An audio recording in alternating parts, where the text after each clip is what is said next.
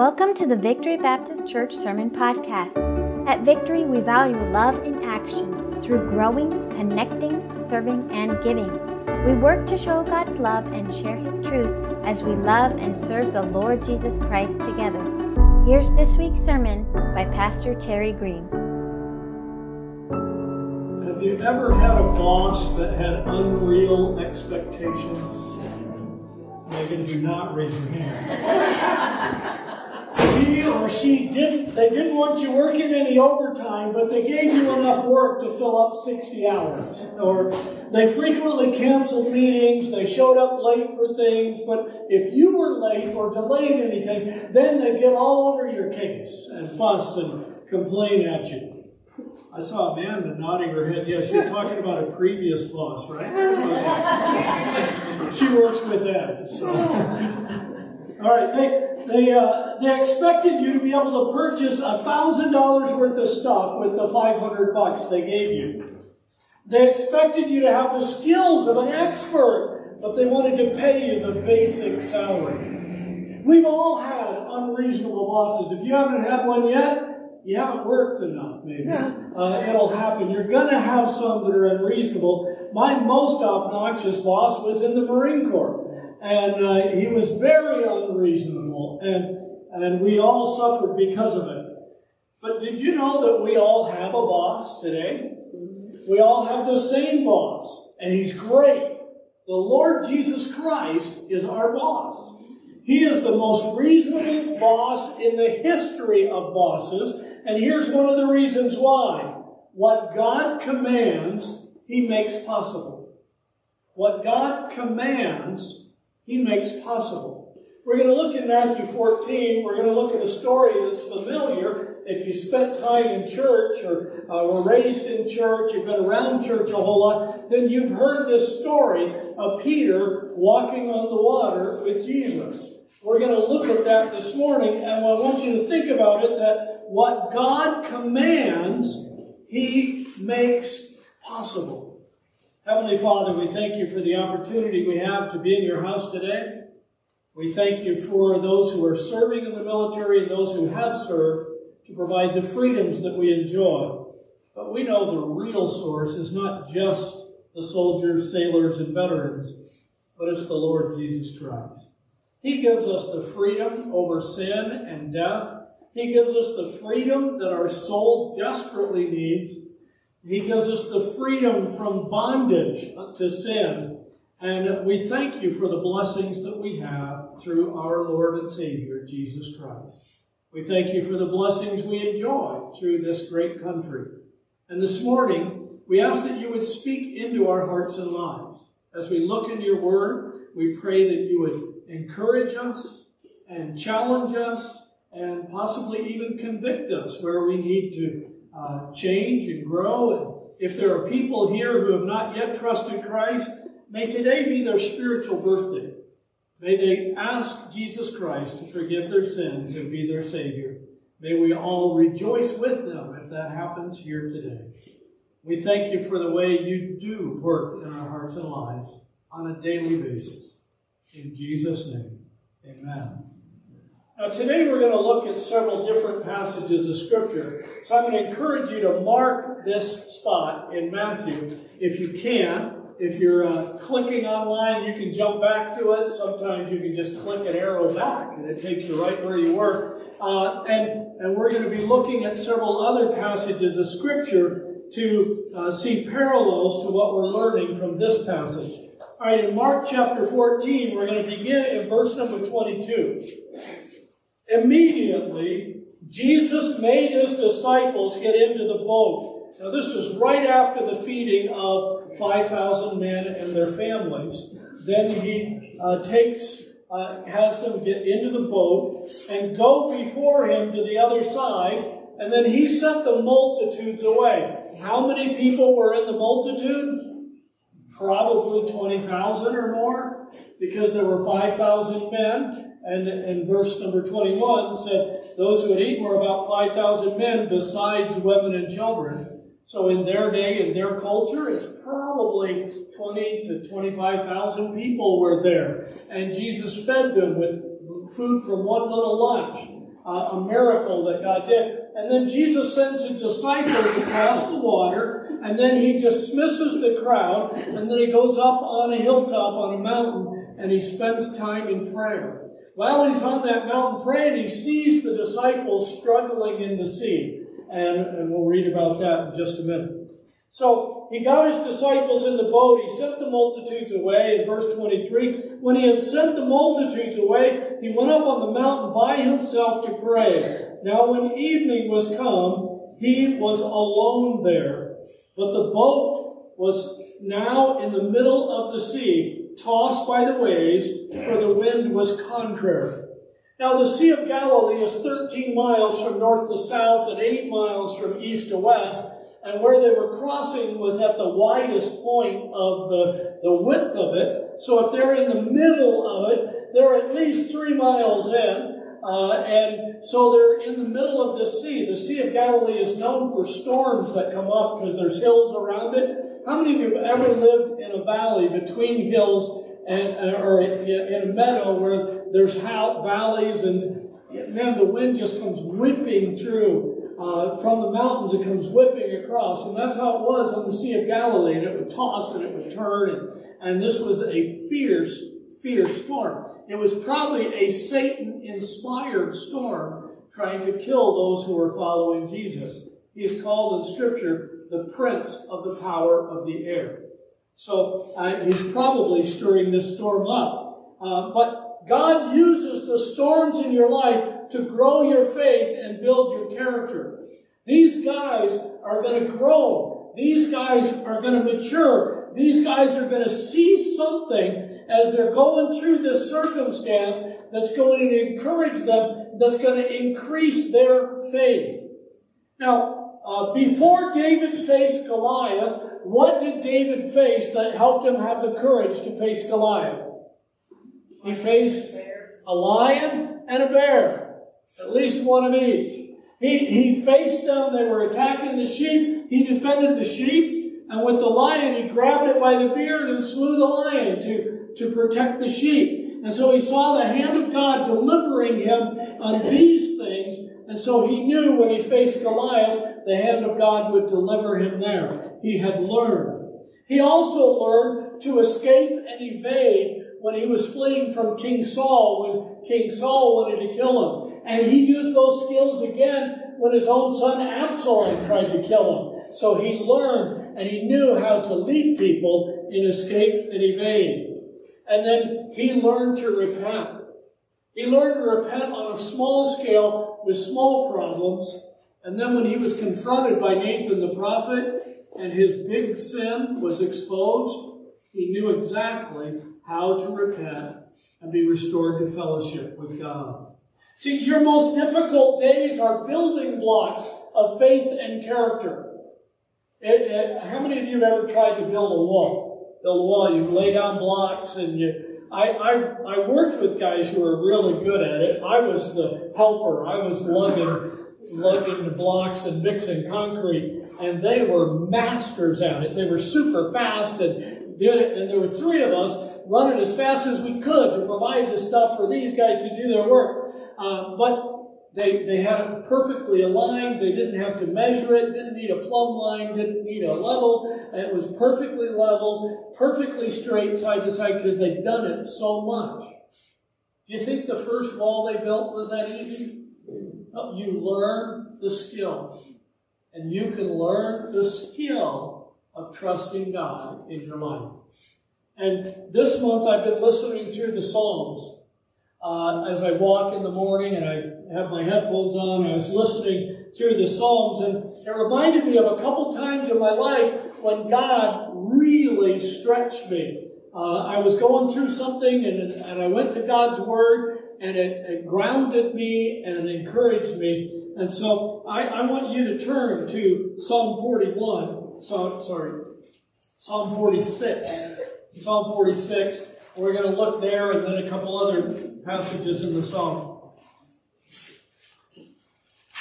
In the early 1980s, I led a tactical Marine bus, a Marine drug bust, against a drug smuggling ring that was actually led by my roommate. I was put into his uh, room so that I could build this case against him. And it was facilitated by an officer, but my roommate was the head guy. And uh, he threatened to kill me. And after he threatened to kill me, when he was uh, co- convicted and sent to prison, on the way to prison, he escaped from his handlers, uh, beat both of them almost to death, and got away. And he had threatened to kill me. He was stalking me. And somebody saw him a half a mile from my office uh, on, in the Marine Corps. I, I, had an office. I was an administrative chief, admin chief. And so they saw him come and they recognized him. And because they recognized him, he killed that person. And he was coming for me. And it was right around the time we were going to get married. And I'm thinking, do I want to bring a life into this? You know, I mean, Kathy's tough, but I, am not sure that this. And I was really nervous. And so I went to one of my favorite spots in Scripture when I had anxieties. I would start reading in Psalm 46. And Psalm 46 begins with, our God is our refuge and strength, a very present help in trouble. It ends by saying, the God of Jacob is our refuge. And in verse 10, be still and know that He is God. We can trust Him. And normally, when I faced anxiety and I'd go to Psalm 46, I would read that and I'd just be so encouraged that night it wasn't enough. And I kept reading and I kept fretting and I just kept reading and, and then I got up to Psalm 56. Would you turn there, please? Psalm 56. And as I was fretting and worrying and praying and trying to trust God, the Holy Spirit really spoke into my life through these words that He put in Scripture. He said, uh, look with me at uh, Psalm 56, verses 3 and 4, and then verse 11. Verse 3 Whenever I am afraid, I will trust in you. Notice it doesn't say, I believe you and I will never be afraid. It says, when I am afraid, I'll choose to trust you. In God I will praise His word. In God I have put my trust. I will not fear what flesh can do to me. Verse 11, in God I have put my trust. I will not be afraid. What can man do to me? And, and, you know, I'm reading that and I'm thinking about this guy who was big and he was very strong and he was a combat trained Marine and he was way bigger than me, way stronger than me and, and intent to kill me and he'd already shown his capacity to beat people and kill people. And I read that and I thought, what can he do to me? God's protecting me. And I remember in Job where Satan gave the testimony that God was protecting Job so Satan himself couldn't mess with Job. And I said, God, I'm going to choose to trust you. You know what's really funny? I never finished that song. I stopped at verse 11 and I said, In God I put my trust. I will not be afraid. What can man do to me? I shut my Bible, I laid down, and slept through the night. We can trust Him. And God uses the storms to help grow us. Uh, years later, I would face bigger problems, and I could trust God.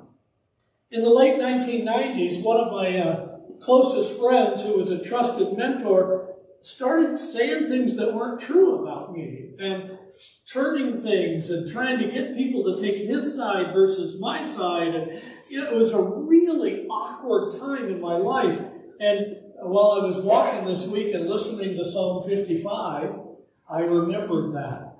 And in Psalm 55, David says these words in verse 12 For it was not an enemy who reproaches me, then I could bear it nor is it one who hates me, who has exalted himself against me. Then I could hide from him. But it was you, a man mine equal, my companion and my acquaintance. We took sweet counsel together and walked to the house of God in the throng. Look at verse 16. As for me, I will call upon God, and the Lord shall save me. Evening and morning and at noon I will pray and cry aloud, and he shall hear my voice. Look down at verse 22.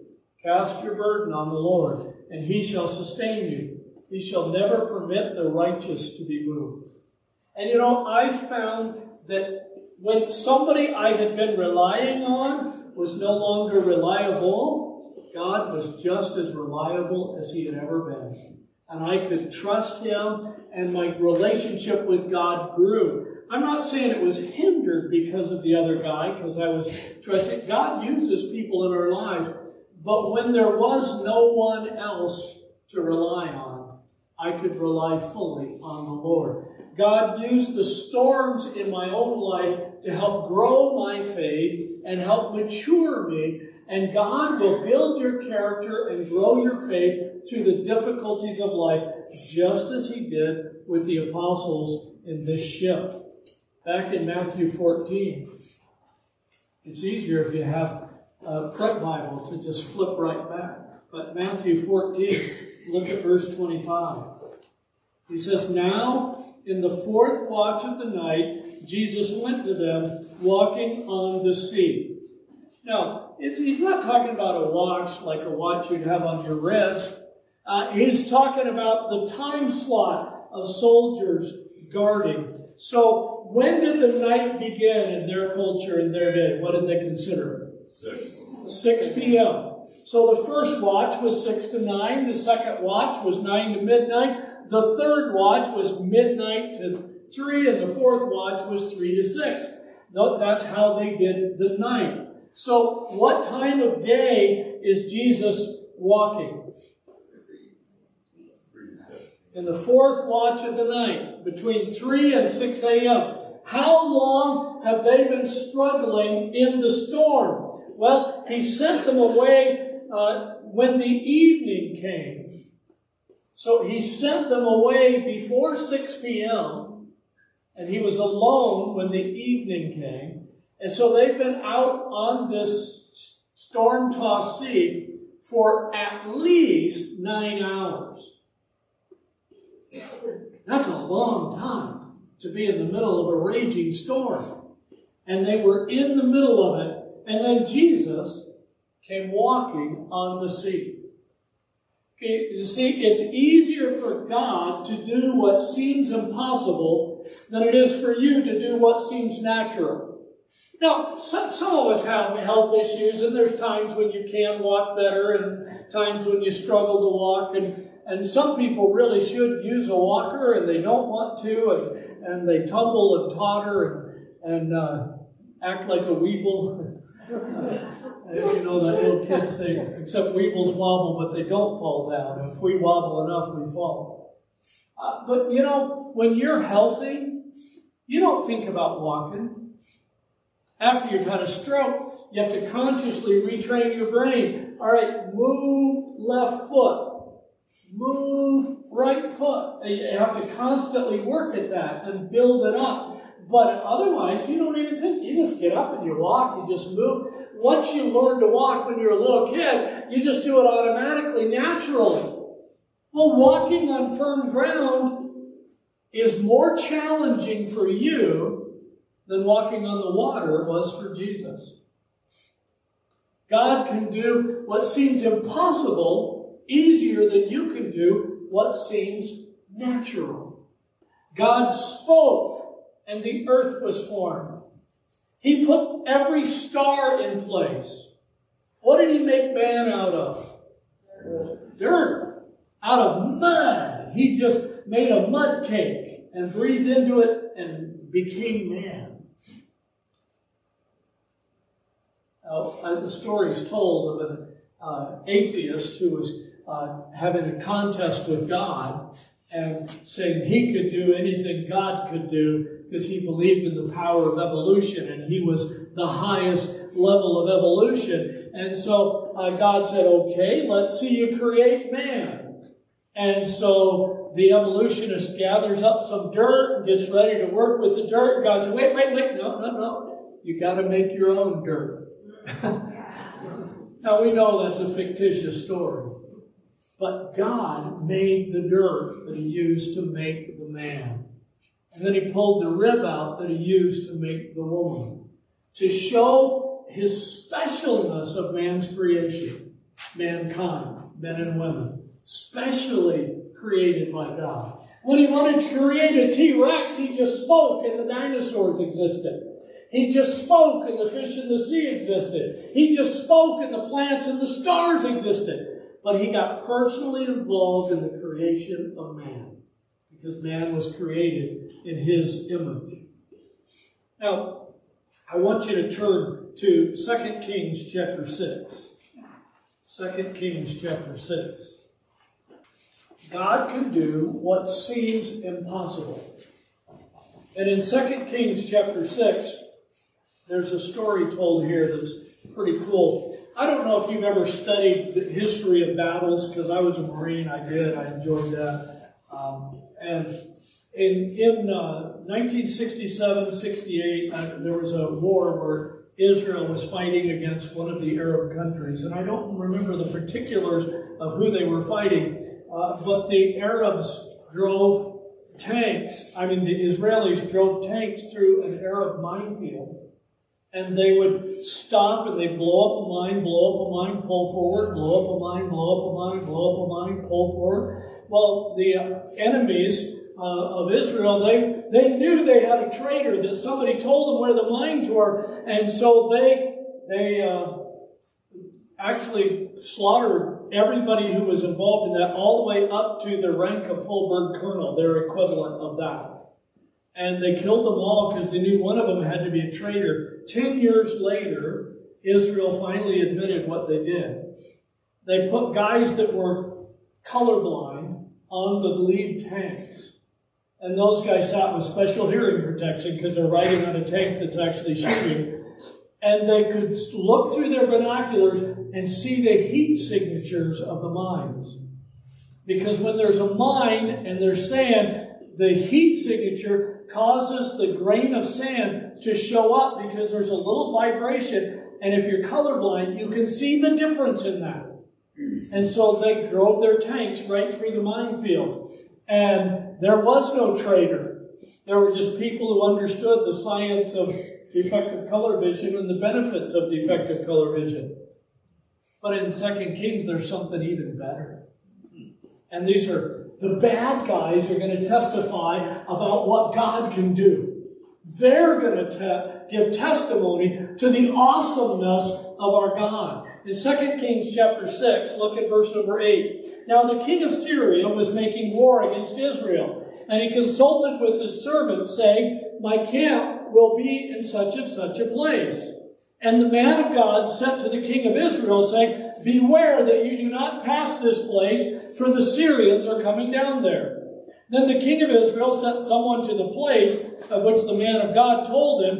Thus he warned him, and he was watchful there, not just once or twice.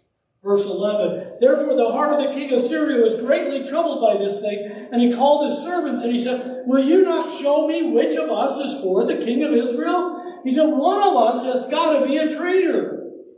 Verse 12, one of the servants said, None, my lord, O king, but Elisha, the prophet of God who is in Israel, tells the king of Israel the words that you speak in your bedroom. So, uh, God allowed the prophet Elijah to hear what was going on by the enemy and so he could then warn the king and they could be delivered. Because it's impossible. Now, in our day today, we have some pretty amazing stuff that can listen in on things.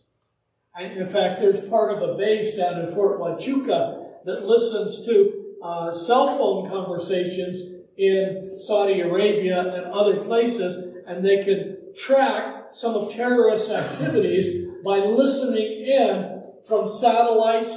Uh, they can take a picture of you from satellite where they just take a picture of the top of your head and then extrapolate from that how tall you are and what your facial features might look like because they have pieces and parts of it. Uh, they can put a composite together that's pretty accurate. God doesn't need any of that technology. God can say to Elisha the prophet, here's what they're going to do, and Elisha can steer the king into a different place. Because our God rules over the thoughts that we think. The psalmist said, He knows what you're going to think before you even think it. Uh, God is in control, and God knows what's going on. And it seemed impossible that that could happen. And yet, the very enemies of God said, That's what's happening. They believed that God was speaking to the prophet. Unfortunately, not all uh, the, the kings and judges in Israel didn't always believe God speaking to the prophets. But uh, God is never tired. He's never fearful. He's never worried. He's never frustrated. He's never out of ideas. When he was speaking into the hearts of men so they could write the Word of God, God never had writer's block. He never had creativity block. Um, Jesus, God the Son, found walking on the water to be simple and easy and no big deal.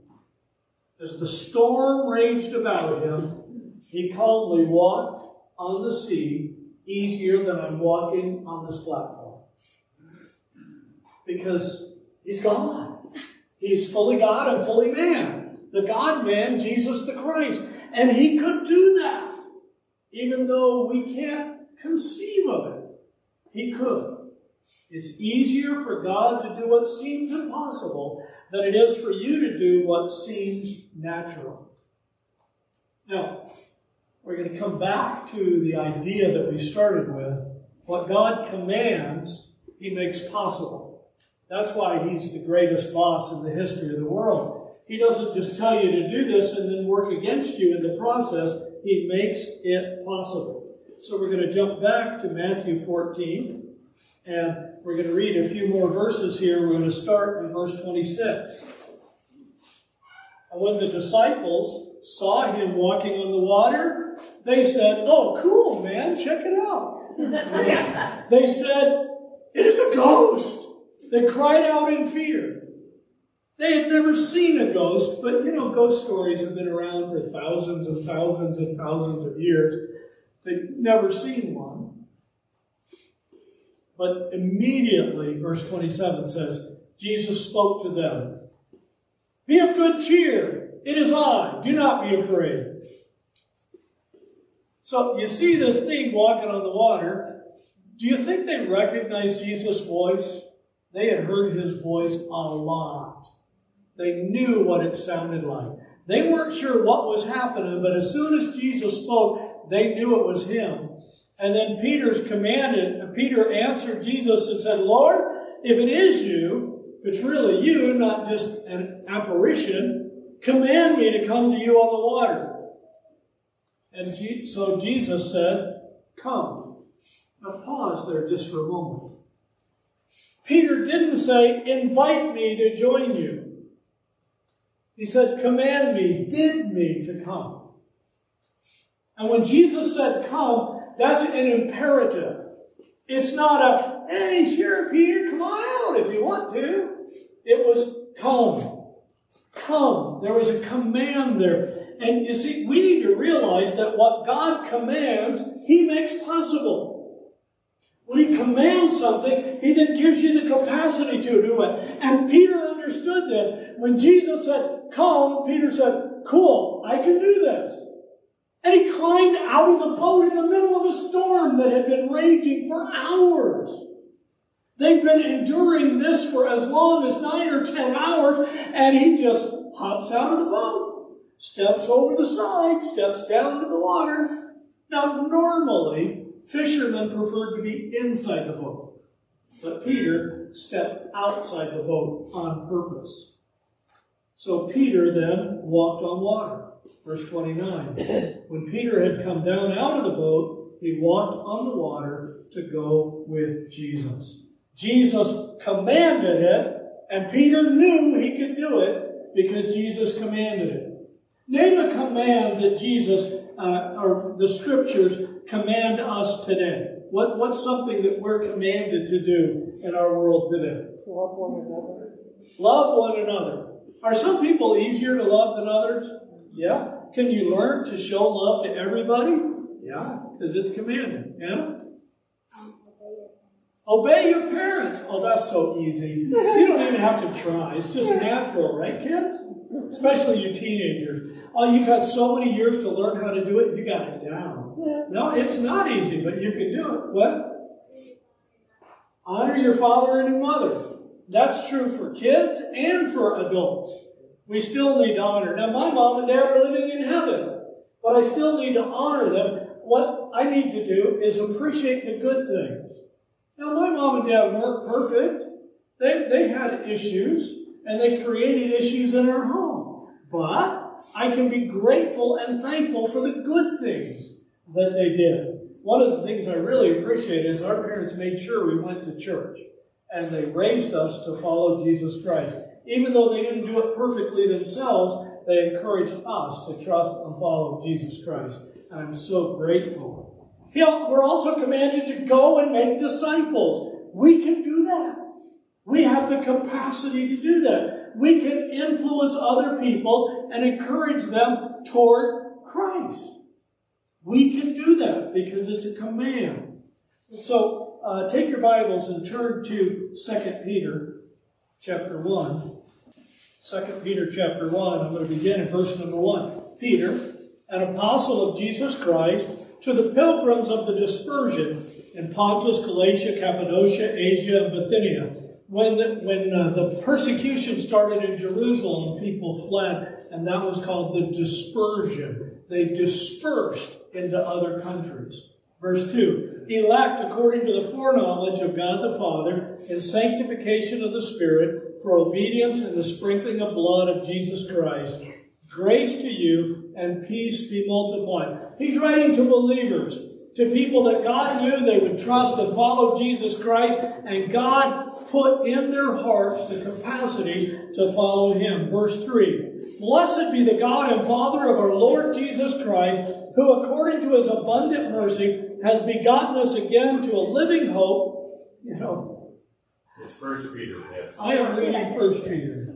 And you're supposed to be in Second yeah. Peter, are you? Yes. Good. I'm glad somebody is. All right. Simon Peter, a bondservant and apostle of Jesus Christ. It just dawned on me. Had to wait till I got to verse three before I figured it out. Roger was ahead of me there. So, to those who have obtained like precious faith with us by righteousness, the righteousness of God and our Savior Jesus Christ. So, other believers, everybody who has trusted Jesus Christ as Savior. Verse 2 Grace and peace be multiplied to you in the knowledge of God and of Jesus our Lord, as His divine power has given to us all things that pertain to life and godliness. How many things that pertain to life and godliness? Everything. You have the capacity to do anything God wants you to do. Now look what he says. Who has called us by glory and virtue, by which have been given to us exceeding great and precious promises, that through these you may be partakers of the divine nature, having escaped the corruption that is in the world through lust. So he's saying, you know, there are things that could drag you down, but you have the capacity to overcome them. Now, you're not going to live perfectly, but you have the capacity to live perfectly. You have the capacity to do what's right. Uh, you kids and teenagers have the capacity to obey and honor your parents. You adults have the capacity to show love to one another, even to some people who are a little hard to love. You have the capacity to make disciples, even though you're not going to do it perfectly every time. You have that capacity. You can trust and follow Him. God gives you the capacity to learn and then live out His commands, His precepts, His laws, His principles. God never says, you know, I want you to meet this standard and I'm going to make it so difficult you'll never do it. I'm going to frustrate you. I'm going to have fun messing with your head. God doesn't do that. Satan does that.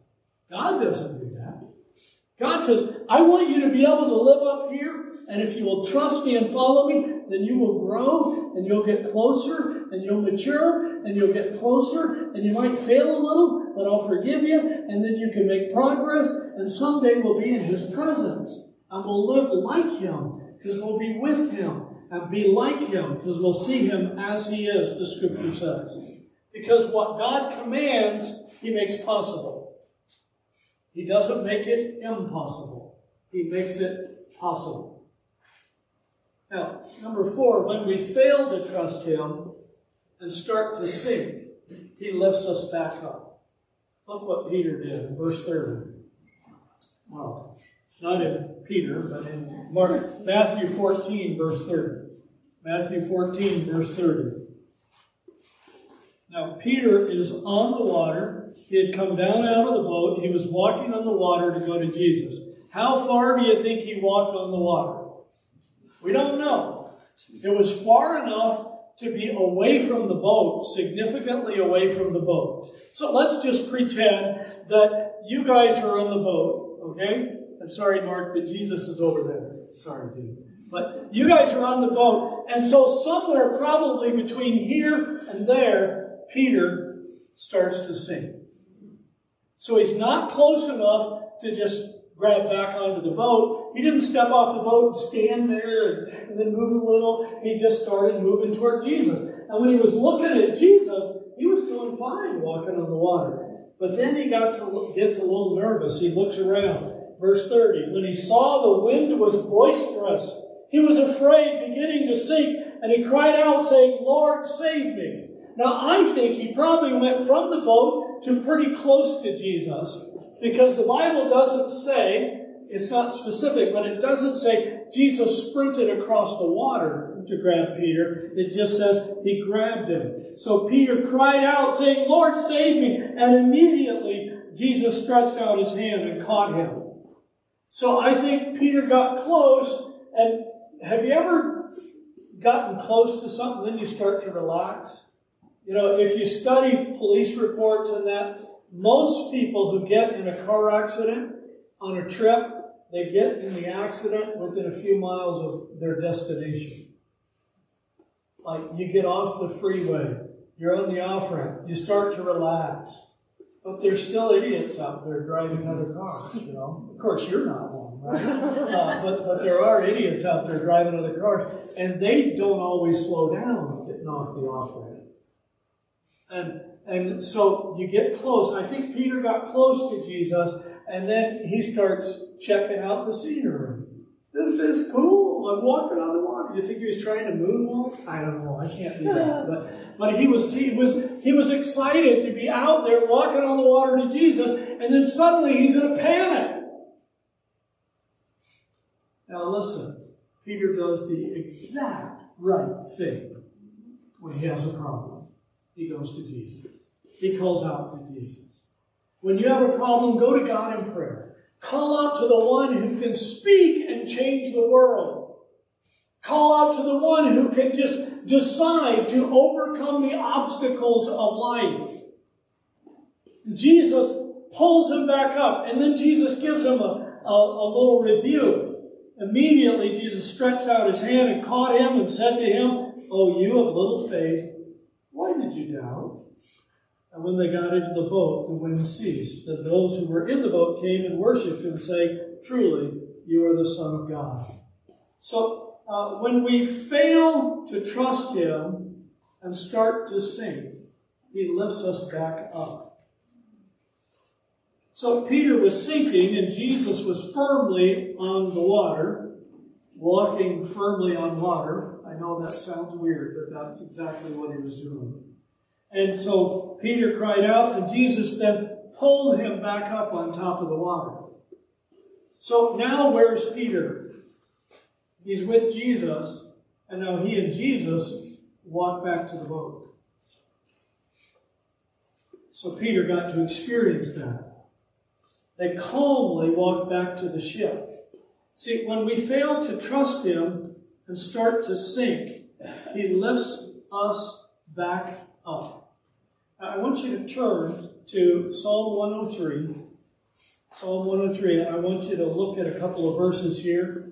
I'm going to go ahead and start reading these verses. My Psalm 103, starting in verse 8. My enemies reproach me all day long. Those who deride me swear an oath against me. I have eaten ashes like bread and mingled my drink with weeping.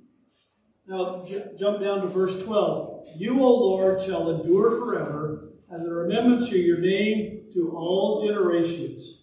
You will arise. I'm reading 102. Yes, I did that again. Oh, brother. All right. Psalm 103. Good grief. I need better glasses or a better brain or both.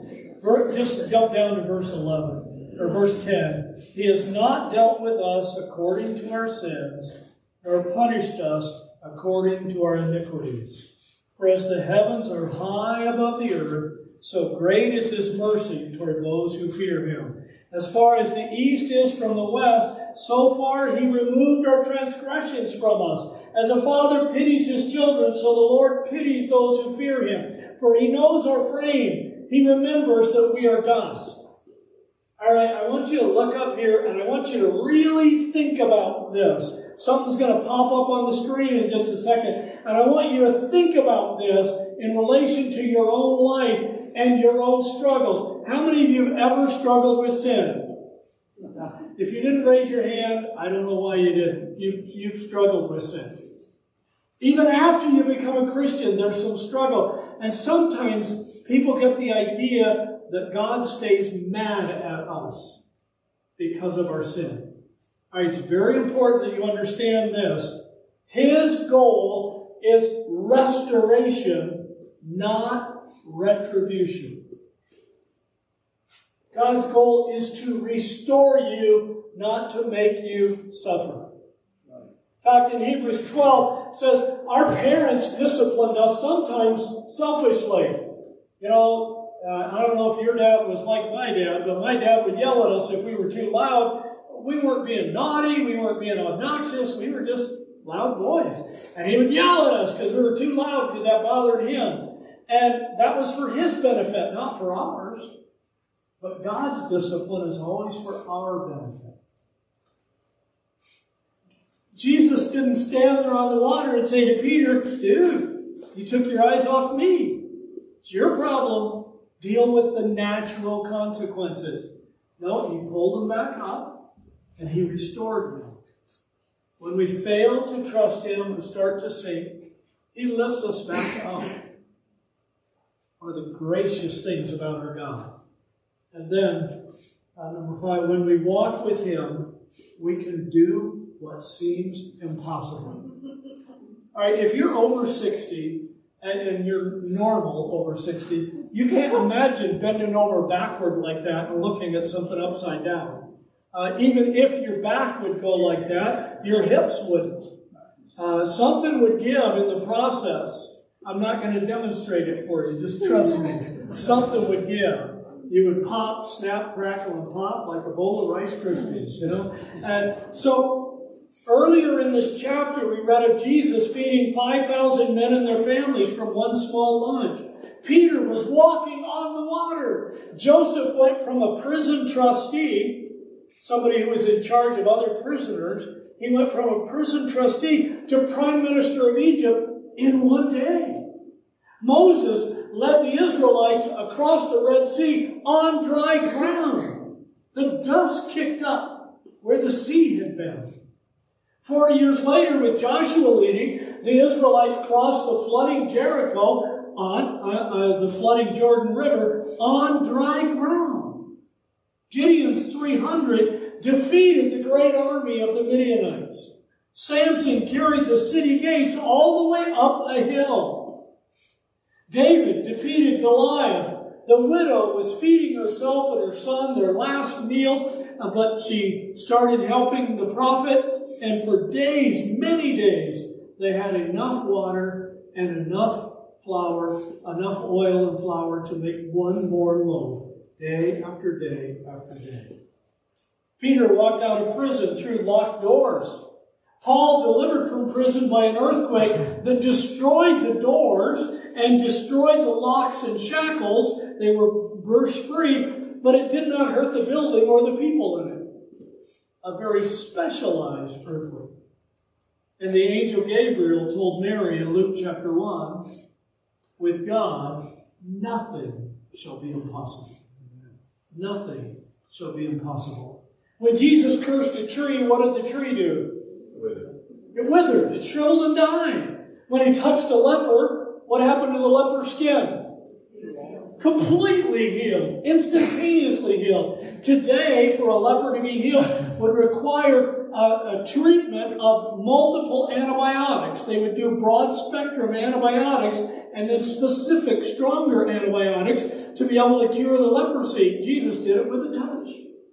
He healed a man who could not walk. He healed a man who had never seen. Many who were demon possessed. A woman who had been bleeding nonstop for 12 years. She didn't even touch Jesus. He didn't even touch her. She touched the hem of his garment, the tassel at the bottom of his garment. She touched that, and she was healed. The normal rules of life and death did not apply to Jesus, nor did the law of gravity impede him when he ascended up into heaven. Just because you can't see a way doesn't mean that God can't. It doesn't mean that God is in any way hindered.